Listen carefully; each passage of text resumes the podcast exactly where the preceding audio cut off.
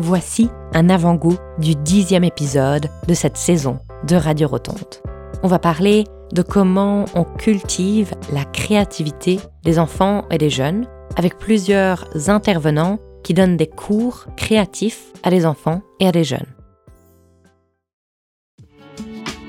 On va ensuite vous présenter deux initiatives créatives.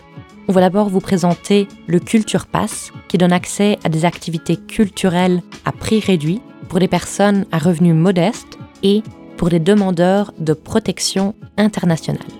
Et puis, on va vous présenter l'école de musique de l'UGDA qui offre des cours de musique à tarifs abordables dans de nombreuses communes luxembourgeoises.